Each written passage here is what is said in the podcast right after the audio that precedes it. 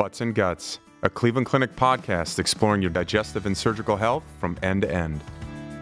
Hi, everyone, and welcome to another episode of Butts and Guts. I'm your host, Scott Steele, the chair of colorectal surgery here at the Cleveland Clinic in beautiful Cleveland, Ohio. So, we're pleased here today to welcome Dr. Ali Aminian, the director of the Bariatric and Metabolic Institute here at the Cleveland Clinic.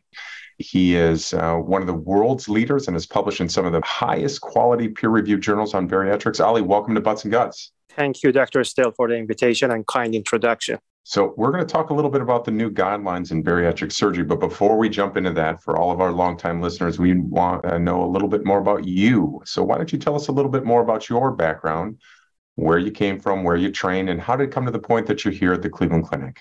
Oh, yeah, very good. So, I'm bariatric surgeon at the Cleveland Clinic, professor of surgery at the Lerner College of Medicine. I was born and raised in Iran and have been with Cleveland Clinic for more than 10 years now. So let's start a little bit of a high level first. What is bariatric surgery and when would someone even consider it or even meet qualifications for it? So, bariatric surgery is actually weight loss surgery or metabolic surgeries. These words can be used interchangeably. So, these are basically are procedures that influence metabolism by inducing weight loss and changing GI physiology. These procedures are the most effective treatment for obesity. They also have profound metabolic effects. For example, they improve diabetes in large number of patients. So as we talk a little bit about the qualifications for bariatric surgery, when is a person meeting those qualifications? And, and more importantly, as to today's topic, can you tell us a little bit more about the changes in the guideline that have expanded eligibility into it? Uh, yeah, so historically, bariatric surgery had been reserved for patients with severe form of obesity as the last resort. But in the past 20 years or so, the field has progressed significantly. Now we have much safer, much more effective operations to offer. Over the years, we also learned that we need to treat obesity aggressively because obesity is a devastating disease and is the root cause of many other medical conditions like diabetes, fatty liver, heart disease. So that led to recent changes in the guidelines. Based on the new guidelines, patients with mild to moderate obesity are also good candidates for bariatric surgery. So it's not just for patients with severe form of disease.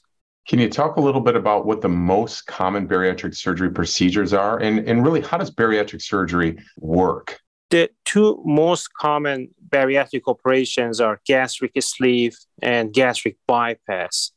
So we do operations for majority of cases with laparoscopy or robot.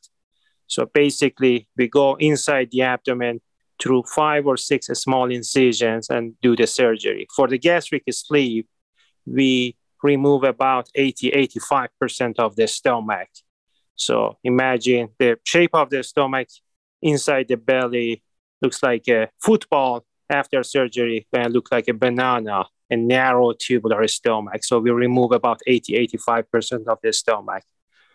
For the gastric bypass again we go inside the belly through five or six small holes.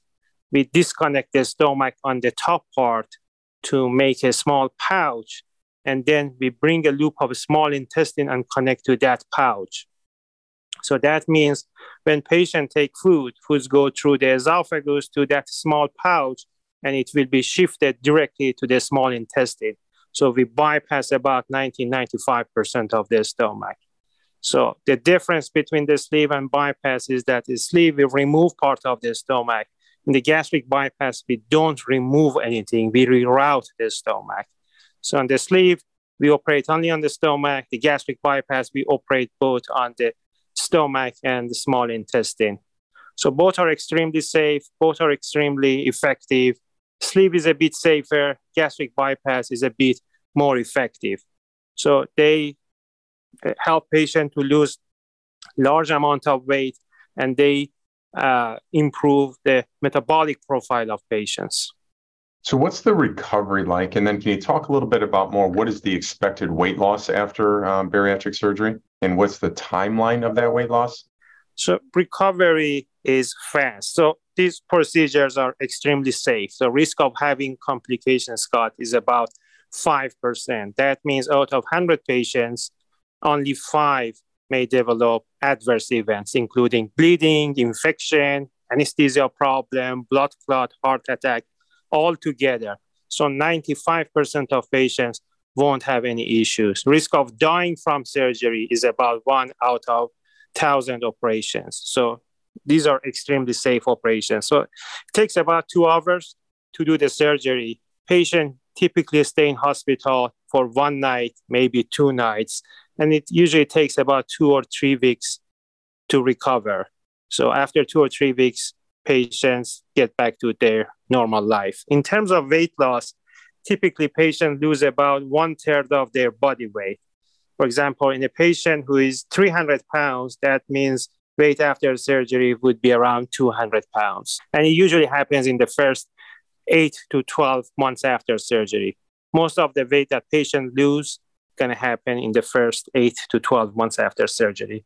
And patients are able to keep the weight up for the most part for very long period of time. So how does weight loss surgery impact a patient's life and quality of life? So a lot. As we just discussed, patients lose a large amount of weight and are able to keep the weight off for a very long period of time. Almost all comorbidities that are associated with obesity, like diabetes, high blood pressure, risk of heart attack, stroke, kidney disease, fatty liver, sleep apnea, joint pain. I can give you a list of 200 medical problems significantly improve after the surgery. Patient will have more energy, will be more mobile, more active. They enjoy their lives much better. Surgery also can increase the lifespan. Overall, surgery can provide an average of six additional years to live for patients, which is a very large effect. So imagine, Scott, I operate on a patient today and I give her or him a chance to live six years longer. So that's a huge benefit. Actually, in patients with diabetes who undergo surgery, that's even longer than six years, close to nine years of additional years to live, which is very large. So now we're going to jump a little bit into a part that we call truth or myth.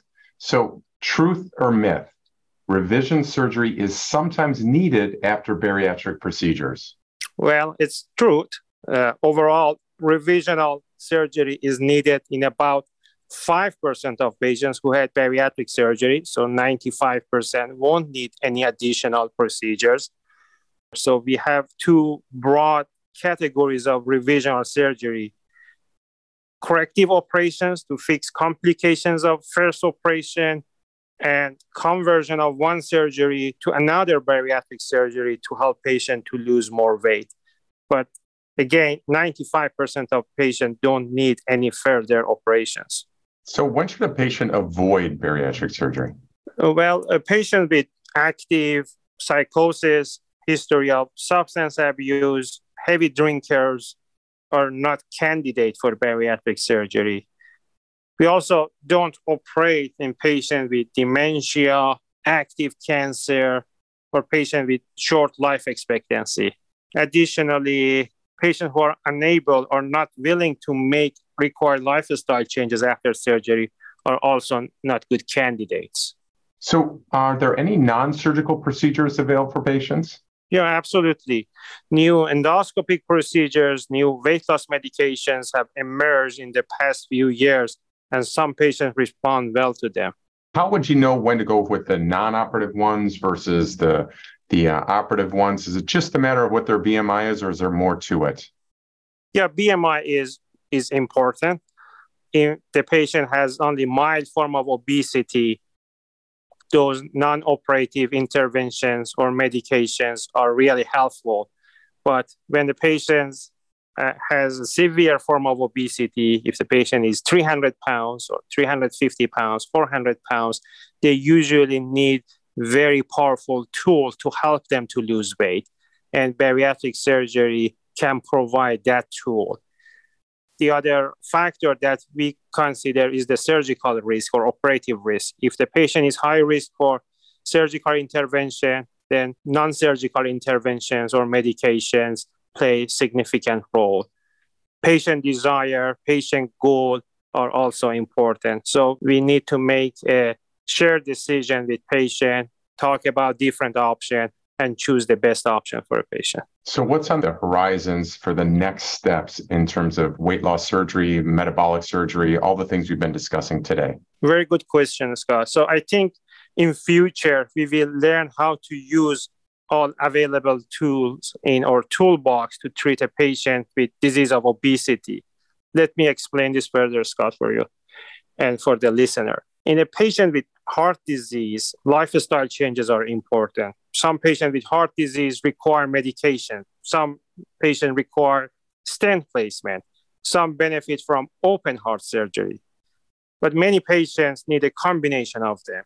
Or in patients with cancer, a combination of surgery, chemo, radiotherapy, immunotherapy, or even hormone therapy is usually used. So we need to follow the same concept when we address obesity. Obesity is a chronic progressive disease which require lifelong treatment. I think in future we learn how to combine different options to have better and more durable results. What's a final kind of take home message, if you will, as we talk about this program for our listeners? My final take home message is about the impact of obesity on patient life and broadly on, on society. So by 2030, only eight years from now, one out of two Americans will have obesity. One out of four will have severe obesity, which is unbelievable only eight years from now. So obesity is the root cause of numerous devastating diseases.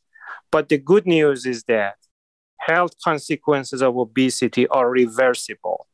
If we help patients to lose substantial weight and keep the weight off for a long period of time, we can reverse or prevent health consequences of obesity. And that's really important. So we need to work together, use all the available tools that we have, including medications, endoscopic procedures, lifestyle changes, and bariatric surgery to tackle the obesity. Otherwise, uh, it's, it's going to get worse and patient going to hurt from this disease and health consequences of this disease. That's great information. And as we kind of round this out, it's time for our quick hitters where we get to know you a little bit better. So, what is your favorite food? My favorite food is kebab, Iranian kebab. Now, is that lamb? That's lamb, correct. Fantastic. All right. What's your favorite sport to watch and to play? Uh, I like soccer, and yeah, I like both watching and playing soccer. Fantastic. And tell us about one place that you said, you know what, this is a place where everybody should travel to, one of the great sites that you've been. I like Orlando very much, the parks, theme parks. I enjoy a lot there. When I go there with my daughters, with family, we, we really enjoy being there. So that detach us from reality for a few days, which is very good. Absolutely, absolutely. And then tell us, you know, you come from Iran. So what is one of the things that you like about living here in Northeast Ohio? So I like the freedom here and I like four seasons here. And the Cleveland Clinic is a very good place to work with all you guys around us. Fantastic. And so to learn more about the Bariatric and Metabolic Institute at the Cleveland Clinic, please call 216 445 2224. That's 216 445 2224. You can also visit clevelandclinic.org slash bariatrics for more information about bariatric surgery at the Cleveland Clinic. Again, that's clevelandclinic.org slash bariatrics. Dr. Aminian, thanks so much again for joining us on Butts and Guts. Thanks so much, Scott. That wraps things up here at Cleveland Clinic. Until next time, thanks for listening to Butts and Guts.